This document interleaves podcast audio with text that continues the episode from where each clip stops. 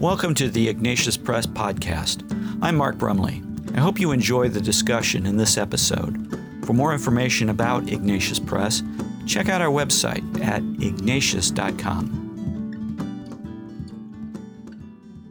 Hi, I'm Mark Brumley of Ignatius Press. I'm here with Father Joseph Fessio, founder and editor of Ignatius Press. And our topic today dear friends, is the re- uh, beauty and reverence, reverence and beauty in the liturgy. Folks will be aware of the fact that uh, Pope Francis issued a motu proprio recently in which he severely restricted the celebration of the so called traditional Latin Mass that's created uh, something of an uproar. And so we thought it would be opportune to talk with Father Fessio about the sacred liturgy. Uh, we also posted his uh, I think, famous article on the Mass of Vatican II on, at Catholic World Report. People uh, would be, uh, I think, uh, enlightened if they would go and read that at Catholic World Report.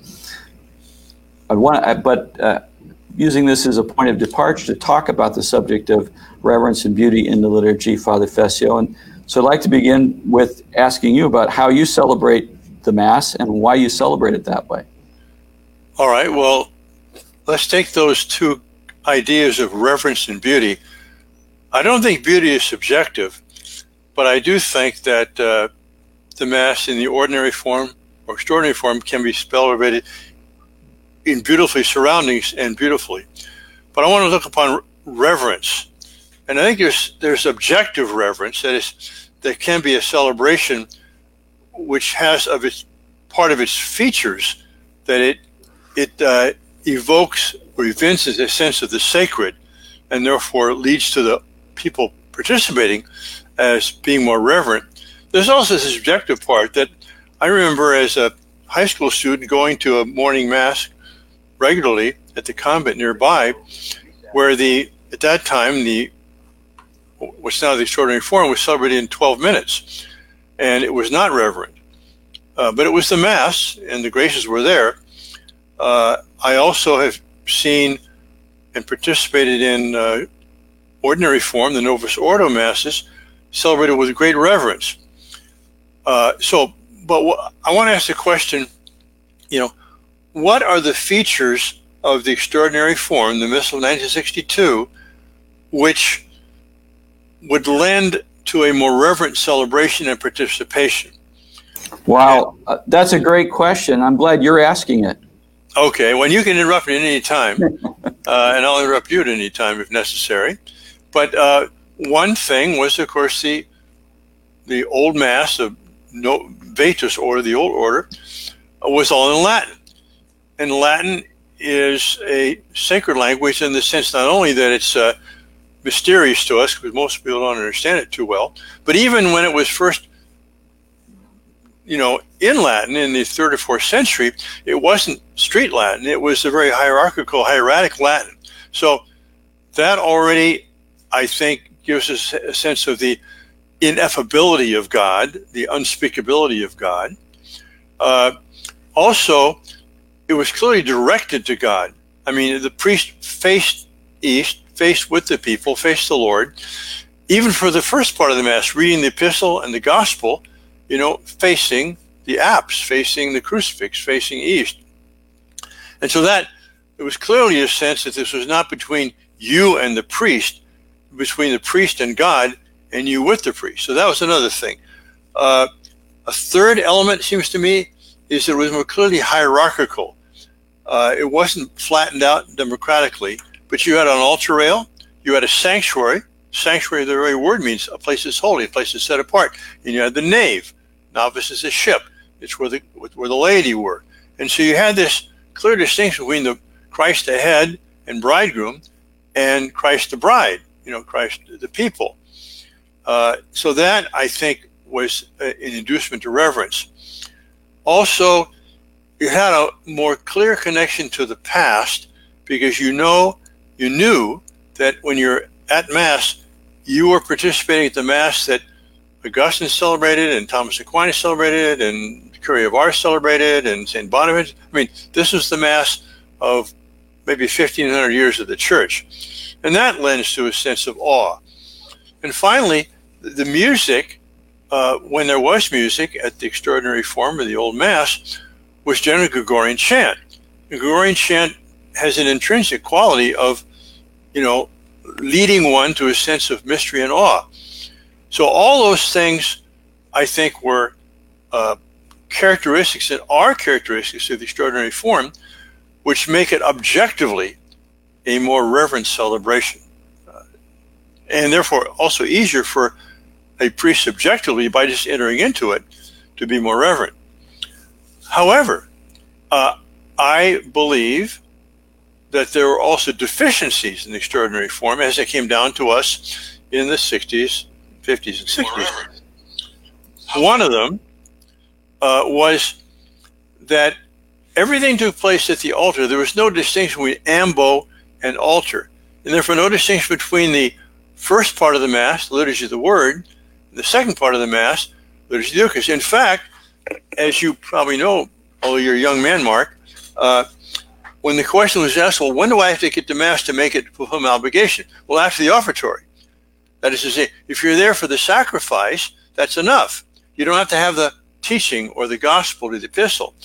Well, that may have been a decent decision from a casuistic point of view, from moral theology, but I don't think it really expresses the full meaning of the Mass. The Mass is the two tables, the Word and the sacrifice. And in the Mass that came down to us after Trent, those were kind of conflated. And I think that was a deficiency which I believe was corrected by the council. And Pope Benedict, then Cardinal Ratzinger, made very clear that he thought that was a very positive result of the council that we distinguish between the liturgy of the word, which is more didactic, and the liturgy of the Eucharist, which is more sacrificial and mysterial. Secondly, uh, there were a lot of accretions. I mean, over time, thing, here's my example for that, my, my analogy for that. When I was at Auburn University, we used to have a rosary with the students every night they're the ones that you know, initiated, who had the rosary. Well, then all of a sudden somebody would add the St. Dominic's prayer at the end. Well, okay, we'll add that prayer. And then someone else wanted to add a litany at the end. And pretty soon we had St. Dominic's prayer, the litany, and some other things. Wait a second. I'm just here to say the rosary. Can we just say the rosary? Well, that happened in the Mass as well. I mean, the, the prayers at the foot of the altar, which are very beautiful in, in part, uh, nevertheless, were meant to be said in the sacristy by the priest before he came out. It wasn't for the whole people there. But worst of all, in my view, is the last gospel. I love the last gospel, John chapter 1. It's great. But that was a devotional thing said after Mass by the priest. And it's very weird in extraordinary form that, you know, a priest says, the Mass is ended, go in peace. And then he goes over and reads the last gospel. What the heck is that? We've already dismissed everybody. Right. So there was that, and a, a final deficiency, which is actually kind of a accumulation of things in the past was that uh, because over time we had more and more saints, we had more feast days, more commemorations, and often there was no proper text for those those saints. So we went to the common, the common of virgins, the common of pastors, and so on. So that if you went to daily mass, you'd have the same readings again and again and again. There was very little uh, diversity on that's a bad word. uh, Variation. to, me these days. But I mean, the, the, the, selection of scriptural text was really uh, diminished, you know, uh, restricted. So I, I think those were deficiencies in the Mass prior to the Count, Vatican Council. What happened to the Council? Well, uh, I could go into this at great length, but just to summarize, there was a thing called the liturgical movement, capital L, capital M, liturgical movement. It really began in the middle 19th century. Go ahead. So just just so context, this is going to sound seem like a silly question to you, but there are a lot of people out there that don't. You're going to talk about the liturgical movement in the 19th century and all of that. Second Vatican Council, 1962 to 65. So just so that everybody right is following when we're talking about, because that's now half all a right. century ago. Okay. So, uh, in the mid 19th century, uh, Dom Prosper Guéranger uh, restored the Dominican, the Benedictine monastery at Solesmes, which had been destroyed by the French Revolution, and made it a center of a renewal of Gregorian chant. And so Solesmes is to, to this day sort of the, the gold standard, if you will, for Gregorian chant. Uh, and that was bringing back an ancient tradition uh, that goes back all the way to the Jews. Uh, that he wrote a lot, and then that was sort of the ignition, if you will, of this great interest in the liturgy. And in 1903, uh, we had a new pope, Pope Pius X, and very soon, almost three months after his inauguration as pope, uh, coronation, whatever you call it, uh, he wrote his uh, letter tra le sollecitudini among the concerns. And that was the first time in a papal document we got the expression active participation. Well, it turns out that that document was actually a revision of a document he written as Patriarch of Venice 10 years earlier, which had been drafted by a Jesuit with the wonderful name of Angel de Santis, Angel of the Saints, in which uh, Pope Pius X, whose motto was instaurare omnia in Christo, to restore all things in Christ, he, he was very interested in liturgical renewal. But in 1913, he issued a, another document saying, what, we're going to study this now for 30 years. It's too important to make quick changes, so we're not going to have any changes to the liturgy for 30 years. Well, of course, that was 1943.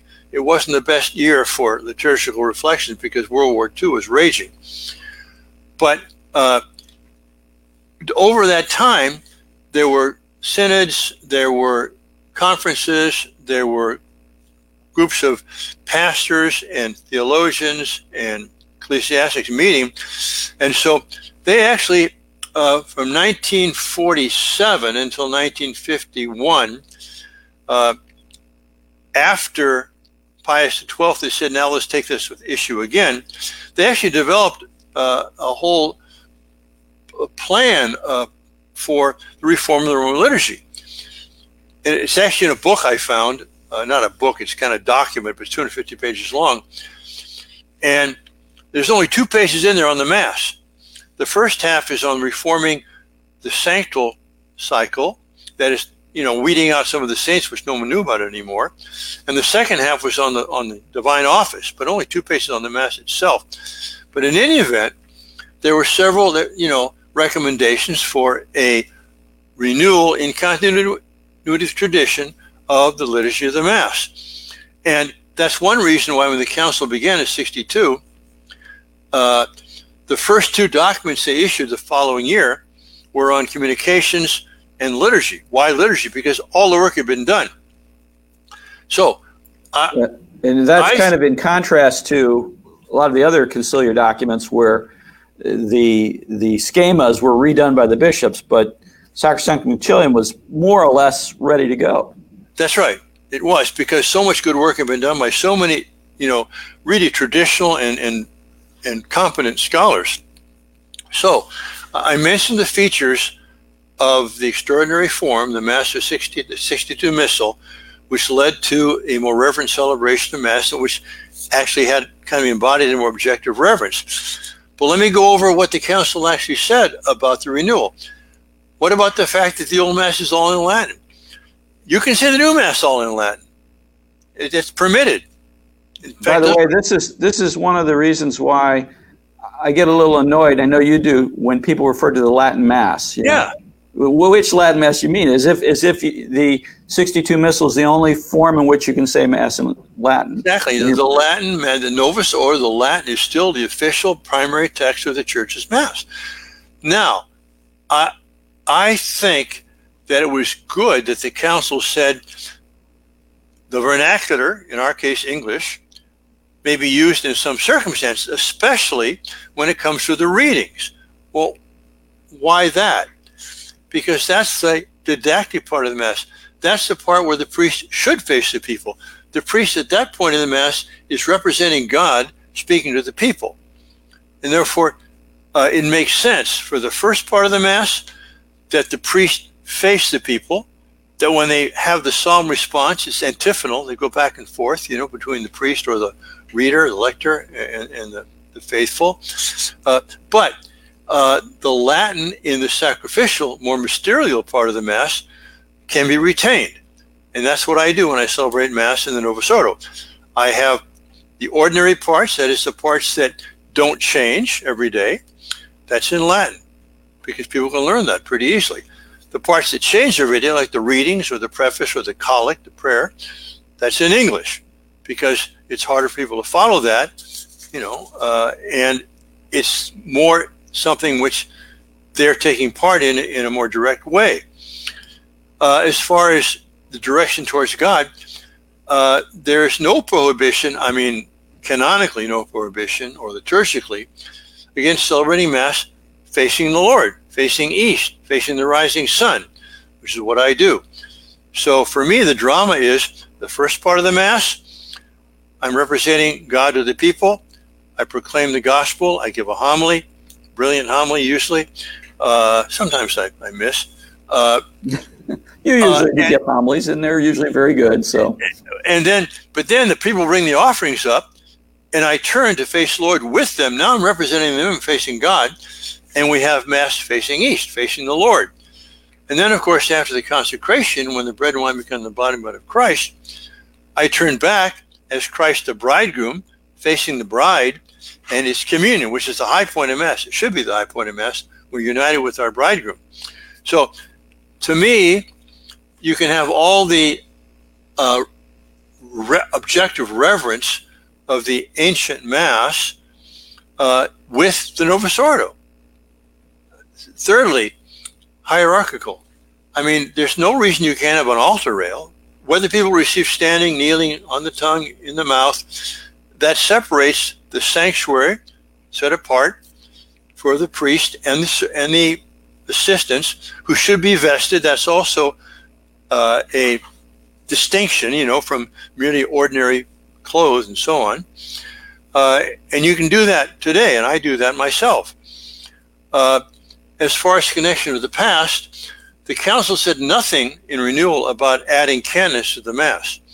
Now, I, th- there's value to those canons, uh, but Canon 2 is the one most frequently used now. Why? Because it's the shortest. Uh, it has no ancient history. They say it's a canon of Hippolytus, but it was an outline he made back in the year two or three hundred. Uh, it's not an organic growth to go back to take something which is 60 to 100 years dead and regraft it, you know, on something which is alive. Uh, but so with the Novus Ordo, a priest may always celebrate, and I believe should always celebrate, with the Eucharistic Prayer 1, the Roman canon. It's a beautiful canon. I think is objectively the best of, the, of all the ones we have. But the point is, you can and may use that, that canon. And finally, Gregorian chant. Obviously, that can be done. So uh, I believe that the the Novus Ordo, the Mass of Paul VI, the ordinary form, can be celebrated in tremendous continuity with the extraordinary form, with the Mass of, uh, you know, Pius V. Uh, and that's what I try to do. I'm, I'm, I'm a Californian, I'm a, I'm a cowboy, okay? I'm, I'm not very formal in things. I don't wear, I don't wear cufflinks. Uh, uh, so, but I think the I mass, can confirm that. yeah, the mass itself uh, is, I think, the Novus Ordo can be objectively something which is experienced as in continuity with the prior mass, and that's what I think Benedict tried to do so beautifully in his pontificate. As also John Paul II but in the motu proprio of Pope Benedict, what he was trying to, what he tried to aim at, and he said so, was an integration of, of the values of both the extraordinary form and the ordinary form. This new motu proprio is, is really kind of amputating the extraordinary form. It's trying to. And I think that's a mistake, although I don't think the deepest mind of the church is a return in great numbers to the extraordinary form. Beautiful as that is, and I think it has a place, and I'm opposed to, you know, prohibiting it, but I would much rather see the ordinary form celebrated in a way that is clear continuity with extraordinary form. Well, you've said a lot there, Father. I, I mean, did. you know, of course, uh, I attend your mass. You know, we celebrate mass for the whole community there at, at uh, Ignatius Press, and and uh, I have a lot of experience at that mass, and I really love the way you celebrate the mass. And you've given a what I think is a very good rationale for doing it that way. But people are going to object. Well, that may be the way Father Fessio says the Novus Ordo or the ordinary form. But you know, uh, when I go to my parish, I experience something different.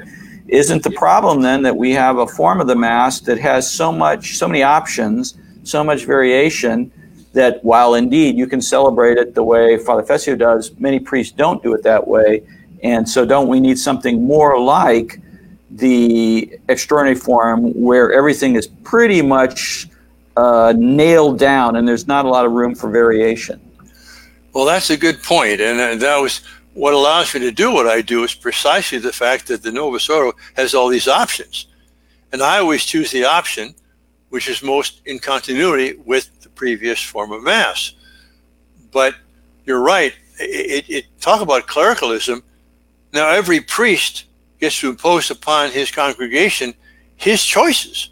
Right. You know, for the options. Now, I, I don't I don't know what the solution is that except perhaps what good Archbishop Cordileone had in mind many years ago when he was still auxiliary bishop of San Diego, what he called the Mass of Convergence. I believe there should be one form of Mass with very few options. I mean, you have an option for the simple Mass, you know, ferial day, you know, regular day, or a feast day or a solemnity. You know, that those can change there, but I don't think we should have all these options. Does that really make the Mass more relevant? You know, that you can choose these different options? I don't think so. I think one within the, the range of the within even within the range of the options, there's there's also sort of the spirit spirit of the liturgy, the spirit in which it, which these options are chosen. Uh, I think a, a, a, priest committed to a reverent, obedient offering of the Holy Mass, even with the range of options, uh, is still going to come out uh, doing something that is, at least in broad strokes, in keeping with the spirit of the council in the proper sense. It's when you get into this idea that the priest can make up prayers and add and subtract things and do all kinds of other things that then you're you're way out in outer space and perhaps you know following the council i mean following the 1970 missal, the idea of having the options and maybe a, an overreaction to the pre-vatican ii liturgy and just bad formation of priests led them to this sort of experimental do it as you like do as you please attitude. I don't know. Well okay but as far as choices which are not the permitted options yeah exclude all those. But even if we take the options that are permitted uh, you know why is canon 2 the most frequently as far as i can tell used canon is it because people decided that's the most profound? You know, that's most objectively beautiful? No, it's the shortest. Because it's the shortest. yeah, right. but but then you have you know you got to kiss a piece for the last ten minutes, which which by the way is optional. You don't have to do that, although you think, it seems like it's the most important part of the mass for some people. But and then you got the announcements, you got this and that. Well, right. you know, why not have at the central sacrificial part of the mass the most beautiful canon there is, and the one that all your predecessors, you know, participated right. in. You know, so I myself, even though Cardinal Arinze and I would disagree on this, he's a good man, he's a great man. I mean, I, I would just get rid of this other canon. They were not voted by the council. I mean, Vagaggini wrote a book between the uh, council in 1969, which is when the new mass was promulgated, and I, I was shocked. I realized what they were doing. What he said was, well, and Vagaggini, oh, an Italian name. He was in Belgium, in French-speaking Belgium. He kind of the French, uh, uh, the Cartesian frame of mind. He said, "Well, you know the the uh, the Roman canon is not really rational. I mean, the way they order, we we need to make this more rational." I thought, you know, it's like you grew up in a house, and you're your great grandfather added a garage, and your grandfather added, you know, expanded the kitchen. Your grandmother, you know, put in a bedroom or something like that. And so the house is not, it's not the same thing as you built from scratch.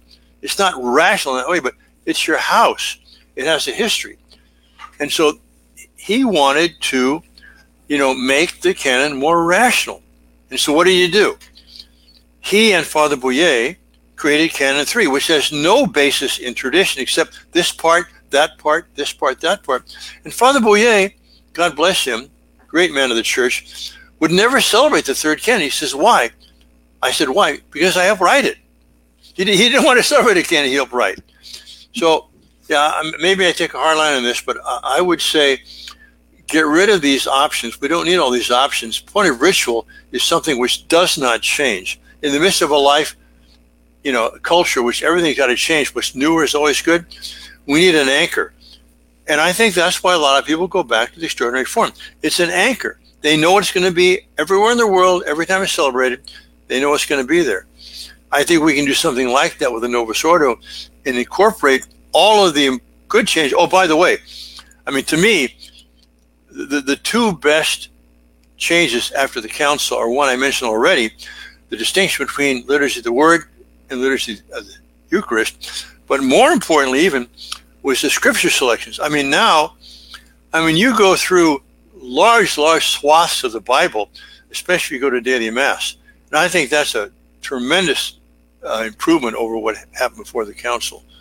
You, you touched on a little bit of why why you think people are attracted to the, to the ordinary form, but it, it's not just a attraction to excuse me the extraordinary form. It's not just an attraction to the older form of mass. There's a whole uh, superstructure to this movement, and it, it's bound up with a certain attitude towards the Second Vatican Council, to the post, uh, to the uh, Paul VI, John Paul II, Benedict XVI, the post-conciliar popes, and the post-conciliar magisterium. What's going on there? That, that, that there is this movement, and in fact, I'm going to let you answer the question in a moment. But you know, Pope Francis touches on this in his motu proprio as uh, at least the rationale that he gives for why he's kind of putting the uh, the clamp down or the lockdown on the extraordinary form. So, what, what do you think is going on with all of that? Well, I mean, I think that we have lived uh, in a time a very rapid change and also the rejection of many, much of the past, and much of which was valuable, which is part of a long inherited tradition. And so when people see what happened after the council, they begin to suspect the council. Now, if you read the documents, especially the key four documents on liturgy, on scripture, on the church, on the church in the modern world, you see that those documents are, are extraordinarily well done. I mean, the spirit is there. However, there are ambiguities in some of them, and I think willful ambiguities, which were exploited after the council. And because of what was the way the council was implemented, uh, people began to reject the council. And I would say, do what Pope Benedict and John Paul II both said go back and reread the council in the light of tradition. And that's how you interpret it. And so, because of this reasonable, it seems to me, skepticism on the part of many good, devout people, uh, they now are, t- they're, you know, they're tempted to reject the council itself and to uh, reject the popes who support the council, and that's unfortunate. And because of social media, the internet, and so on, you get a few voices which are echoed widely. And I'm not going to mention names, but uh, it undermines confidence in the Holy Spirit and in the Church herself. So that it's a problem. It's a problem. And so, Mark, as I've said so often, it's so hard being a moderate. Uh, you know, I neither, you know, accept the Novus Ordo as normally celebrated, nor do I want to go back to the extraordinary form. And so I'm lonely, but I'm happy. Uh, you, you know, we, I see your mouth moving, but I don't hear. Go ahead. You, you, you overwhelmed me again. I said you're the you're the man in the middle, uh, always walking the moderate path. Yeah. Uh, thanks thanks for taking the time to talk about this. I'd, I'd love to come back. Maybe we'll come back and have a session where we talk about uh, ressourcement theology, communio theology, and and the mission of Ignatius Press because I think it's actually bound up with what you're talking about with respect to the liturgy. But um, it's really great to, to be able to be on this side, sort of interviewing you and, and having people be able to get a glimpse into what we get to participate in uh, when we go to Mass at Ignatius Press. So thanks very much. One last word, Mark. I believe that the book by Cardinal Ratzinger, The Spirit of Liturgy, is the greatest book ever written on the Mass. And uh, everybody should, should read that book carefully. It really expresses the wisdom of the ages by a holy man. Well, they can go to ignatius.com and get their copy of that. And they can also go to Catholic World Report online and get a copy of your article, The Mass of Vatican II, where you explain what the uh, Council actually envisioned for, for the reform of the Mass and, and how you think that the Novus Ordo Mass ought to be celebrated in, in consistency with that, going into more detail than, than what you're able to do in the time with us here today. Thanks, Father. You're welcome, Mark. God bless you. This podcast has been brought to you by Ignatius Press. We encourage you to check out our books and videos at your local Catholic bookstore or wherever else books and videos are sold. You can also sign up to receive special discounts on books and videos at ignatius.com. We hope you enjoyed this podcast. Please like the podcast on the website or app from which you listen to it, and please tell your friends about it. I'm Mark Brumley, and on behalf of everyone at Ignatius Press, Thanks for listening.